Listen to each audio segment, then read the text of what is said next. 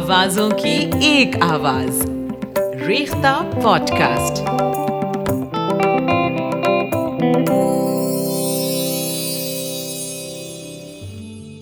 حاضرین آداب، Rekhta pod cost سننے والے سبھی لسنرز کو ریختہ اسٹوڈیو کی اور سے عید مبارک۔ آج عید کے اس خاص موقع پر ہم آپ کے لیے لے کر آئے ہیں ایک بے حد خوبصورت کہانی، جس کے لیکھک ہیں پریم چند اور اس کہانی کا عنوان ہے عیدگاہ۔ تو آئیے سنتے ہیں پریم چند کی لکھی یہ کہانی، عیدگاہ۔ رمضان کے پورے تیس روزوں کے بعد آج عید آئی۔ کتنی سہانی اور رنگین صبح ہے۔ بچے کی طرح پرتبسم درختوں پر کچھ عجیب ہریاول ہے۔ کھیتوں میں کچھ عجیب رونق ہے۔ آسمان پر کچھ عجیب فضا ہے۔ آج کا آفتاب دیکھ کتنا پیارا ہے۔ گویا دنیا کو عید کی خوشی پر مبارکباد دے رہا ہے۔ گاؤں میں کتنی چہل پہل ہے۔ عیدگاہ جانے کی دھوم ہے۔ کسی کے کرتے میں بٹن نہیں ہے تو سوئی تاگا لینے دوڑا جا رہا ہے۔ کسی کے جوتے سخت ہو گئے ہیں۔ اسے تیل اور پانی سے نرم کر رہا ہے۔ جلدی جلدی بیلوں کو سانی پانی دے دیں۔ عیدگاہ سے لوٹتے لوٹتے دوپہر ہو جائے گی۔ تین کوس کا پیدل راستہ۔ پھر سینکڑوں رشتے قرابت والوں سے ملنا ملانا۔ دوپہر سے پہلے لوٹنا غیر ممکن ہے۔ لڑکے سب سے زیادہ خوش ہیں۔ کسی نے ایک روزہ رکھا، وہ بھی دوپہر تک، کسی نے وہ بھی نہیں۔ لیکن عیدگاہ جانے کی خوشی ان کا حصہ ہے۔ روزے بڑے بوڑھوں کے لیے ہوں گے، بچوں کے لیے تو عید ہے۔ روز عید کا نام رکھتے تھے، آج وہ آ گئی۔ اب جلدی پڑی ہوئی ہے کہ عیدگاہ کیوں نہیں چلتے؟ انہیں گھر کی فکروں سے کیا واسطہ؟ سیوئیوں کے لیے گھر میں دودھ اور شکر میوے ہیں یا نہیں؟ اس کی انہیں کیا فکر؟ وہ کیا جانے؟ ابا کیوں بد حواس گاؤں کے مہاجن چودھری قاسم علی کے گھر دوڑے جا رہے ہیں؟ ان کی اپنی جیبوں میں تو قارون کا خزانہ رکھا ہوا ہے۔ بار بار جیب سے خزانہ نکال کر گنتے ہیں۔ دوستوں کو دکھاتے ہیں اور خوش ہو کر رکھ لیتے ہیں۔ انہی دو چار پیسوں میں دنیا کی سات نعمتیں لائیں گے۔ کھلونے اور مٹھائیاں اور بگل اور خدا جانے کیا کیا۔ سب سے زیادہ خوش ہے حامد۔ وہ چار سال کا غریب خوبصورت بچہ ہے، جس کا باپ پچھلے سال حیضہ کی نظر ہو گیا تھا۔ اور ماں نہ جانے کیوں زرد ہوتی ہوتی ایک دن مر گئی۔ کسی کو پتا نہ چلا کہ بیماری کیا ہے۔ کہتی کس سے؟ کون سننے والا تھا؟ دل پر جو گزرتی تھی، سہتی تھی۔ اور جب نہ سہا گیا، تو دنیا سے رخصت ہو گئی۔ اب حامد اپنی بوڑھی دادی امینا کی گود میں سوتا ہے اور اتنا ہی خوش ہے۔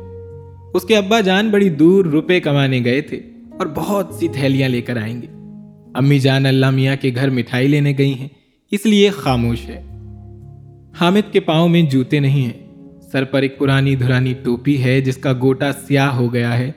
پھر بھی وہ خوش ہے۔ جب اس کے ابا جان تھیلیاں اور امی جان نعمتیں لے کر آئیں گے، تب وہ دل کے ارمان نکالے گا۔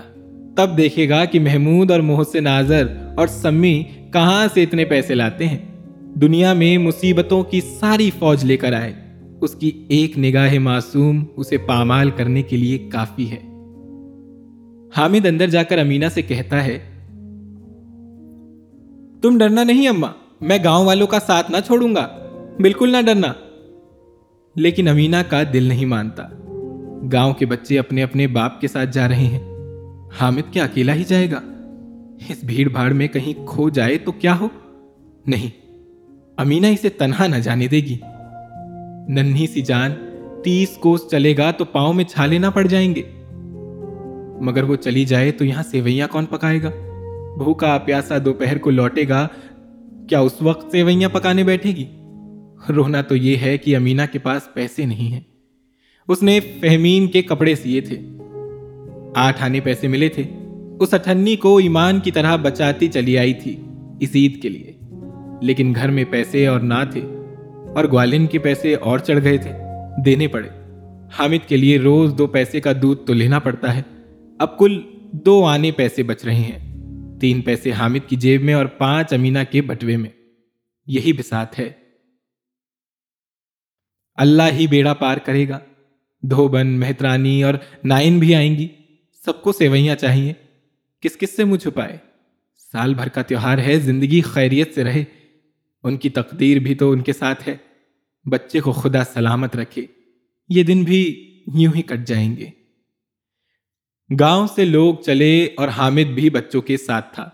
سب کے سب دوڑ کر نکل جاتے۔ پھر کسی درخت کے نیچے کھڑے ہو کر ساتھ والوں کا انتظار کرتے۔ یہ لوگ کیوں اتنے آہستہ آہستہ چل رہے ہیں؟ شہر کا سرا شروع ہو گیا۔ سڑک کے دونوں طرف امیروں کے باغ ہیں۔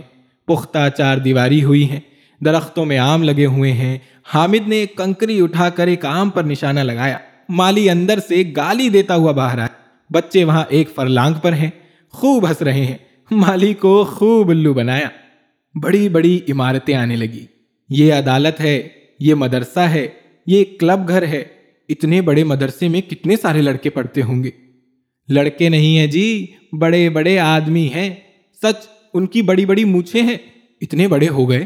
اب تک پڑھنے جاتے ہیں۔ آج تو چھٹی ہے، لیکن ایک بار جب پہلے آئے تھے تو بہت سے داڑھی مونچھوں والے لڑکے یہاں کھیل رہے تھے۔ نہ جانے کب تک پڑھیں گے۔ اور کیا کریں گے اتنا پڑھ کر؟ گاؤں کے دیہاتی مدرسے میں دو تین بڑے بڑے لڑکے ہیں، بالکل تین کوڑی کے، کام سے جی چرانے والے۔ یہ لڑکے بھی اسی طرح کے ہوں گے جی۔ اور کیا نہیں، کیا اب تک پڑھتے ہوتے؟ وہ کلب گھر ہے، وہاں جادو کا کھیل ہوتا ہے۔ سنا ہے مردوں کی کھوپڑیاں اڑتی ہیں۔ آدمی بے ہوش کر دیتے ہیں۔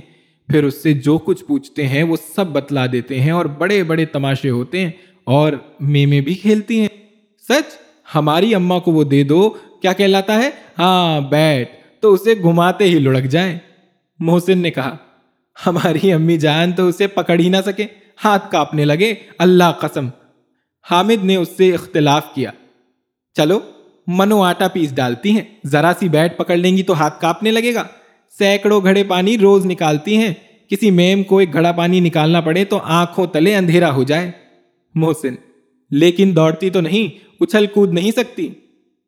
حامد، کام آ پڑتا ہے تو دوڑ بھی لیتی ہیں۔ ابھی اس دن تمہاری گائے کھل گئی تھی اور چودھری کے کھیت میں جا پڑی تھی، تو تمہاری اما ہی تو دوڑ کر اسے بھگا لائی تھی۔ کتنی تیزی سے دوڑی تھی۔ ہم تم دونوں ان سے پیچھے رہ گئے۔ پھر آگے چلے۔ حلوائیوں کی دکانیں شروع ہو گئی۔ آج خوب سجی ہوئی تھی۔ اتنی مٹھائیاں کون کھاتا ہے؟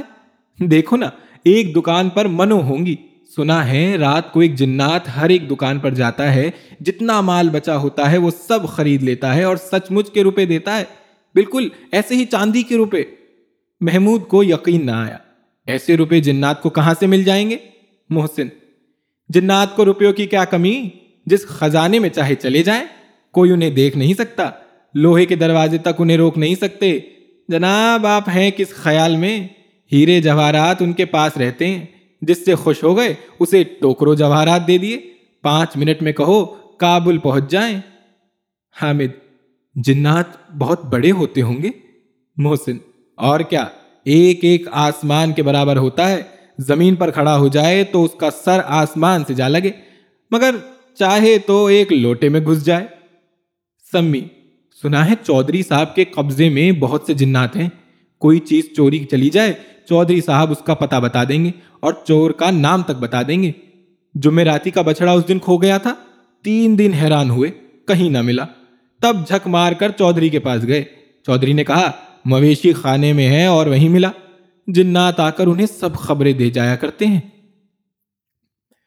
اب ہر ایک کی سمجھ میں آ گیا کہ چودھری قاسم علی کے پاس کیوں اس قدر دولت ہے۔ اور کیوں ان کی اتنی عزت ہے؟ جنات آ کر انہیں روپے دے جاتے ہیں۔ آگے چلیے۔ یہ پولیس لائن ہے۔ یہاں پولیس والے قواعد کرتے ہیں۔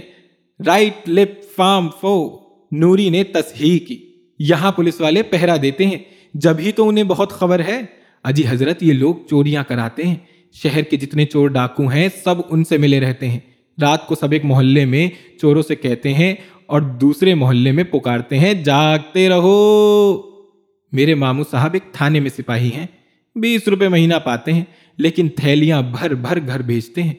میں نے ایک بار پوچھا تھا، ماموں، آپ اتنا روپیہ لاتے کہاں سے ہیں؟ ہنس کر کہنے لگے، بیٹا اللہ دیتا ہے۔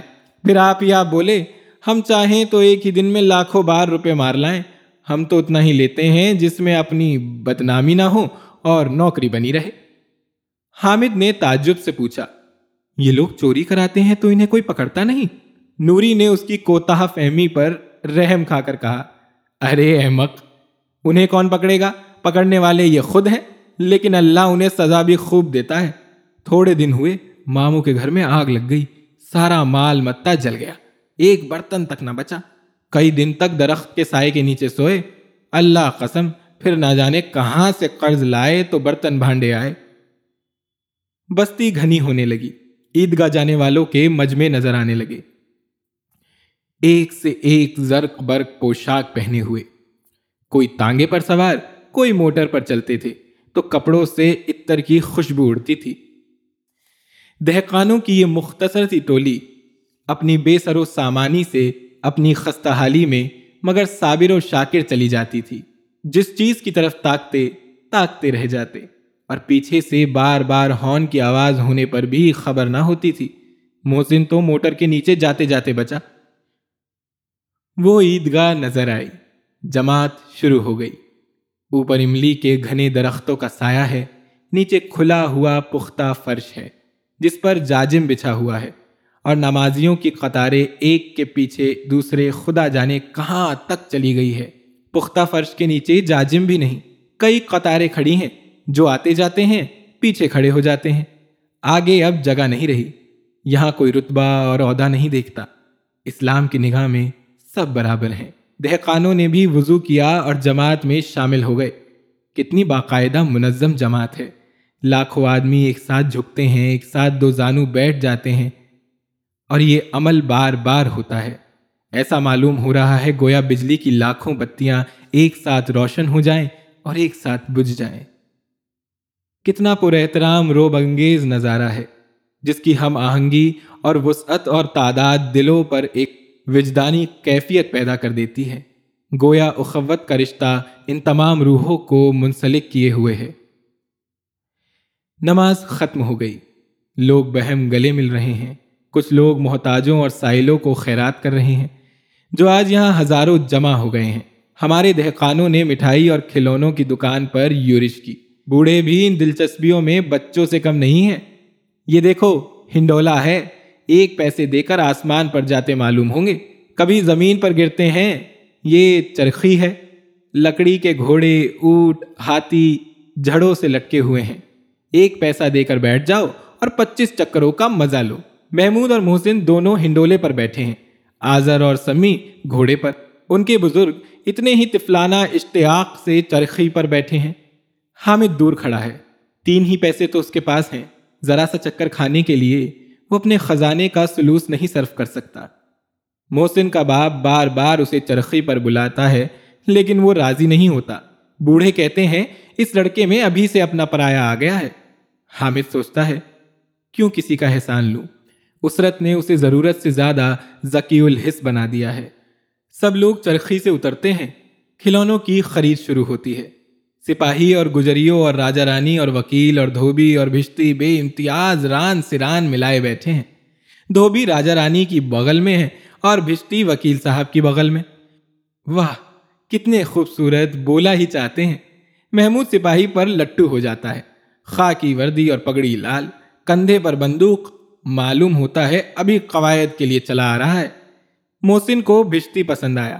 کمر جھکی ہوئی ہے، اس پر مشق کا دہانا ایک ہاتھ سے پکڑے ہوئے ہے، دوسرے ہاتھ میں رسی ہے۔ کتنا بشاش چہرہ ہے، شاید کوئی گیت گا رہا ہے۔ مشق سے پانی ٹپکتا ہوا معلوم ہوتا ہے۔ نوری کو وکیل سے مناسبت ہے۔ کتنی عالمانہ صورت ہے۔ سیاہ چوگا، نیچے سفید اچکن اچکن کے سینے کی جیب میں سنہری زنجیر، ایک ہاتھ میں قانون کی کتاب لیے ہوئے۔ معلوم ہوتا ہے، ابھی کسی عدالت سے جرے یا بحث کر کر چلے آ رہے ہیں۔ یہ سب دو دو پیسے کے کھلونے ہیں۔ حامد کے پاس کل تین پیسے ہیں۔ اگر دو کا ایک کھلونا لے لے تو پھر اور کیا لے گا؟ نہیں، کھلونے فضول ہیں۔ کہیں ہاتھ سے گر پڑے تو چور چور ہو جائے ذرا سا پانی پڑ جائے تو سارا رنگ دھل جائے۔ ان کھلونوں کو لے کر وہ کیا کرے گا؟ کس مصرف کے ہیں؟ محسن کہتا ہے، میرا بھشتی روز پانی دے جائے گا صبح شام۔ نوری بولی اور میرا وکیل روز مقدمے لڑے گا اور روز روپے لائے گا۔ حامد کھلونوں کی مذمت کرتا ہے۔ مٹی کے ہی تو ہیں، گرے تو چکنا چور ہو جائیں، لیکن ہر چیز کو للچائی ہوئی نظروں سے دیکھ رہا ہے اور چاہتا ہے کہ ذرا دیر کے لیے انہیں ہاتھ میں لے سکتا۔ یہ بساتی کی دکان ہے۔ طرح طرح کی ضروری چیزیں، ایک چادر بچھی ہوئی ہے، گیند، سیٹیاں، بگل، بھورے، ربڑ کے کھلونے اور ہزاروں چیزیں۔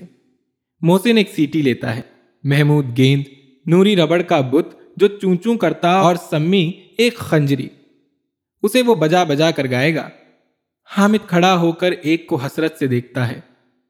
جب اس کا رفیق کوئی چیز خرید لیتا ہے، تو وہ بڑے اشتیاق سے ایک بار اس سے ہاتھ میں لے کر لینے کے لیے لپکتا ہے۔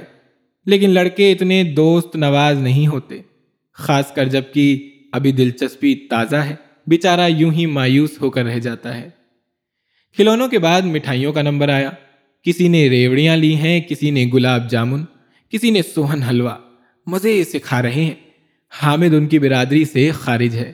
کم وقت کی جیب میں تین پیسے تو ہیں، کیوں نہیں کچھ لے کر کھاتا؟ حریص نگاہوں سے سب کی طرف دیکھتا ہے۔ محسن نے کہا، حامد، یہ ریوڑی لے جا، کتنی خوشبودار ہے۔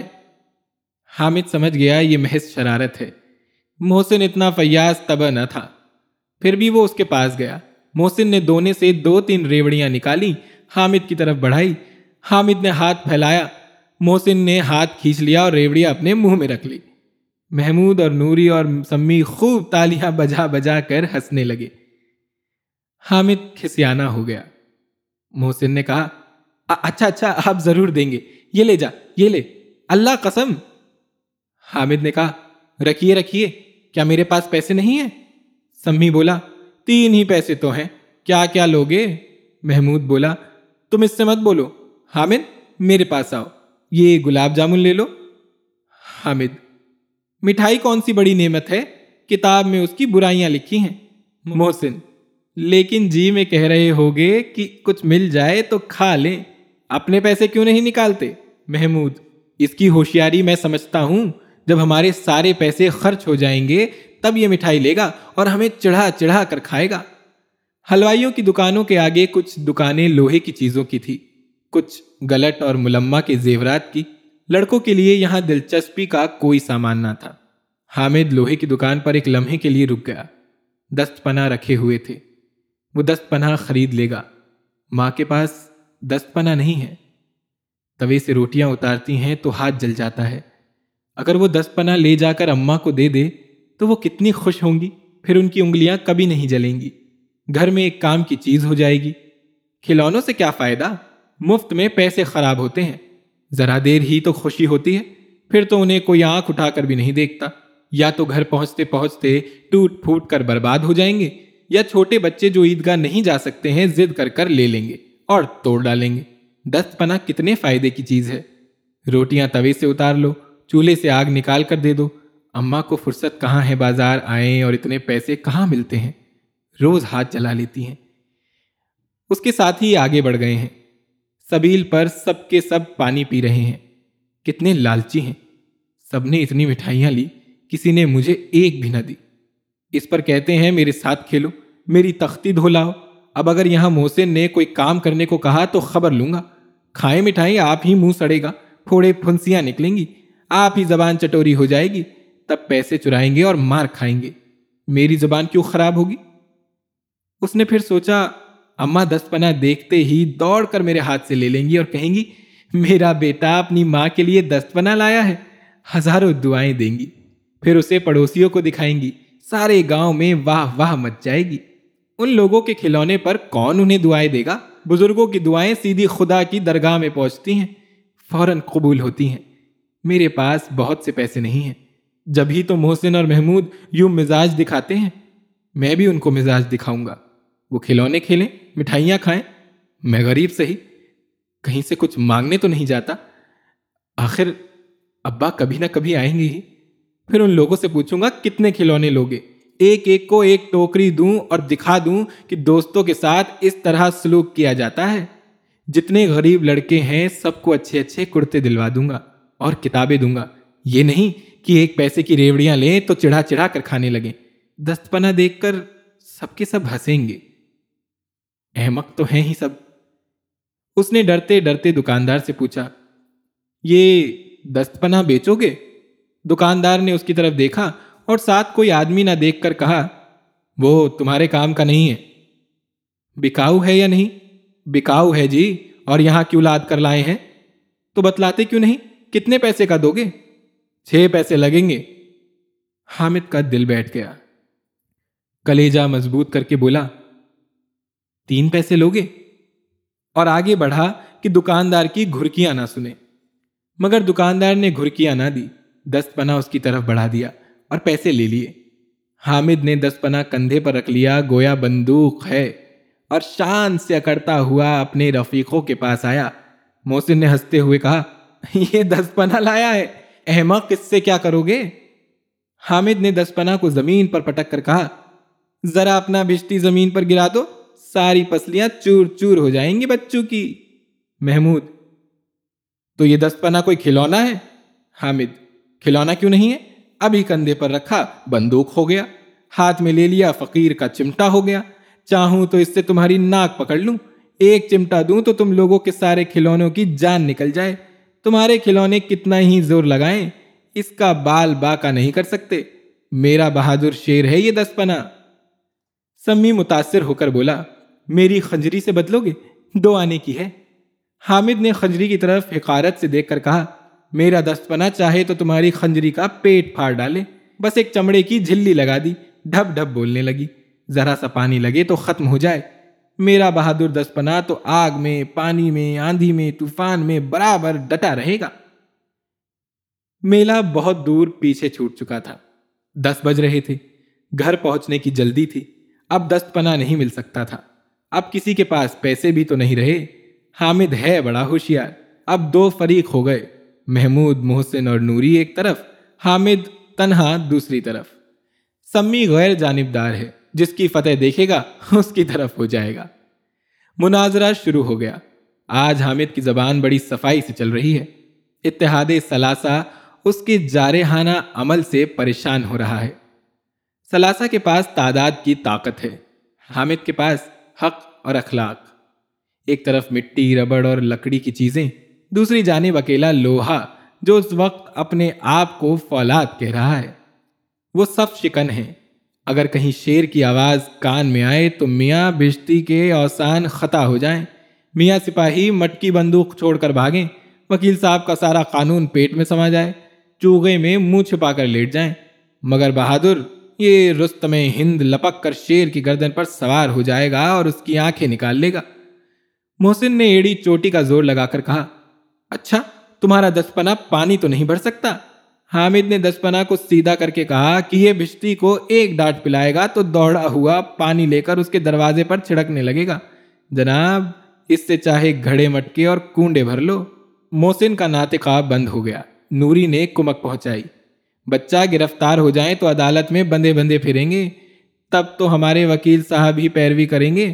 بولیے جناب، حامد کے پاس اس وار کا دفی اتنا آسان نہ تھا۔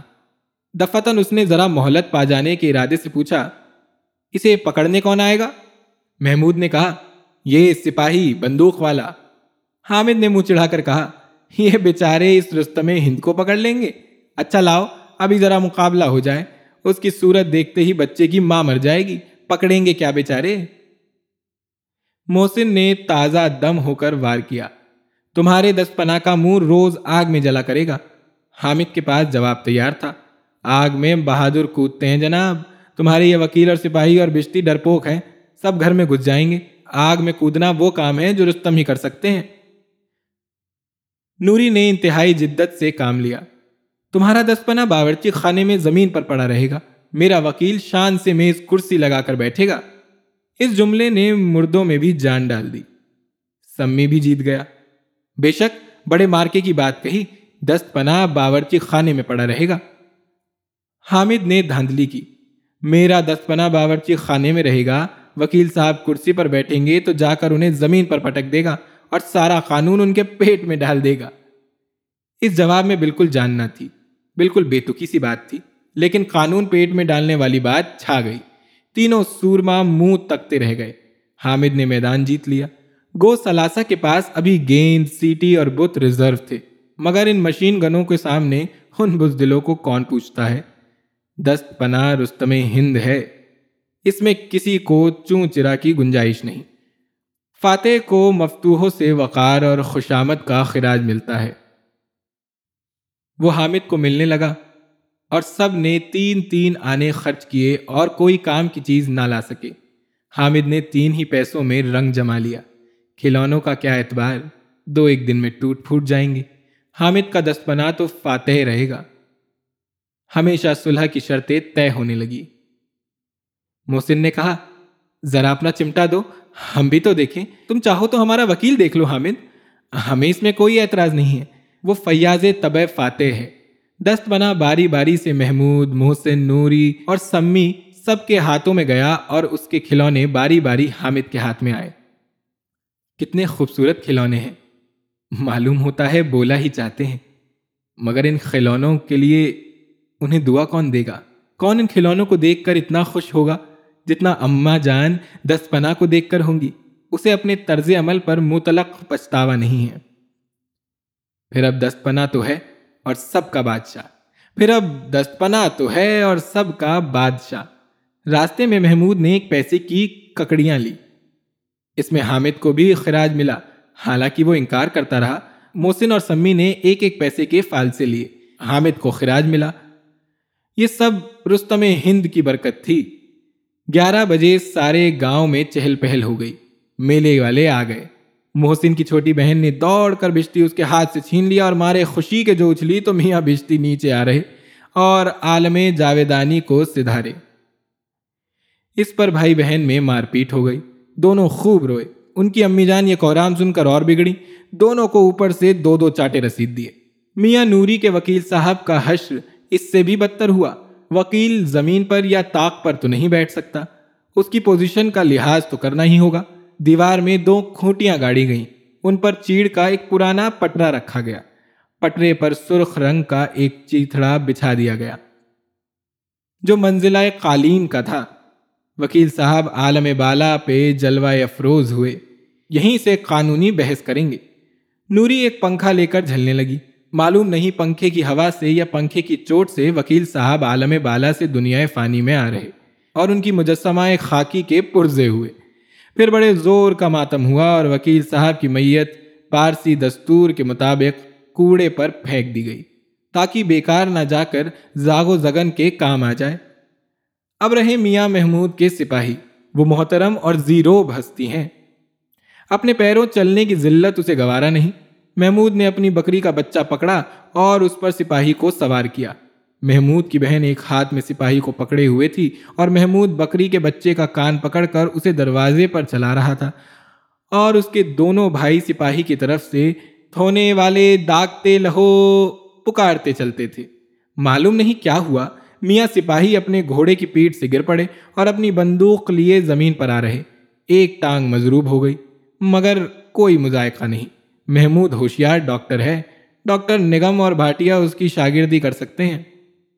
اور یہ ٹوٹی ٹانگ آنن فانن میں جوڑ دے گا۔ صرف گولر کا دودھ چاہیے۔ گولر کا دودھ آتا ہے، ٹانگ جوڑی جاتی ہے۔ لیکن جو ہی کھڑا ہوتا ہے، ٹانگ پھر الگ ہو جاتی ہے۔ عمل جراحی ناکام ہو جاتا ہے۔ تب محمود اس کی دوسری ٹانگ بھی توڑ دیتا ہے۔ اب وہ آرام سے ایک جگہ بیٹھ سکتا ہے۔ ایک ٹانگ سے تو نہ چل سکتا تھا، نہ بیٹھ سکتا تھا۔ اب میاں حامد کا قصہ سنیے۔ امینہ اس کی آواز سنتے ہی دوڑی اور اسے گود میں اٹھا کر پیار کرنے لگی۔ دفتن اس کے ہاتھ میں چمٹا دیکھ کر چونک پڑی۔ یہ دستپنا کہاں تھا بیٹا؟ میں نے مول لیا ہے تین پیسے میں۔ امینہ نے چھاتی پیٹ لی۔ یہ کیسا بے سمجھ لڑکا ہے کہ دوپہر ہو گئی۔ نہ کچھ کھایا، نہ پیا۔ لایا کیا؟ یہ دست پنا سارے میلے میں تجھے اور کوئی چیز نہ ملی؟ حامد نے خطا واران انداز سے کہا، تمہاری انگلیاں توے سے جل جاتی تھی کہ نہیں؟ امینہ کا غصہ فوراً شفقت میں تبدیل ہو گیا، اور شفقت بھی وہ نہیں جو منہ پر بیان ہوتی ہے اور اپنی ساری تاثیر لفظوں سے منتشر کر دیتی ہے۔ یہ بے زبان شفقت تھی۔ درد التجا میں ڈوبی ہوئی۔ اف کتنی نفس کشی ہے۔ کتنی جان سوزی ہے۔ غریب نے اپنے تفلانہ اشتیاق کو روکنے کے لیے کتنا ضبط کیا۔ جب دوسرے لڑکے کھلونے لے رہے ہوں گے، مٹھائیاں کھا رہے ہوں گے، اس کا دل کتنا لہراتا ہوگا۔ اتنا ضبط اس سے ہوا؟ کیونکہ اپنی بوڑھی ماں کی یاد اسے وہاں بھی رہی۔ میرا لال میری کتنی فکر رکھتا ہے۔ اس کے دل میں ایک ایسا جذبہ پیدا ہوا کہ اس کے ہاتھ میں دنیا کی بادشاہت آ جائے اور اسے وہ اس حامد کے اوپر نثار کر دے۔ اور تب بڑی دلچسپ بات ہوئی۔ بڑھیا امینا ننی سی امینا بن گئی۔ وہ رونے لگی۔ دامن پھیلا کر حامد کو دعائیں دیتی جاتی تھی۔ اور آنکھوں سے آنسو کی بڑی بڑی بوندیں گراتی جاتی تھی۔ حامد اس کا راز کیا سمجھتا؟ اور نہ شاید ہمارے بعض ناظرین ہی سمجھ سکیں گے۔ آپ سن رہے تھے پریم چند کی لکھی کہانی عیدگاہ۔ سنتے رہنے کے لیے اس پوڈ کاسٹ کو فالو ضرور کریں۔ زیادہ معلومات کے لیے وزٹ کریں۔ W W W dot Rekhta dot O R G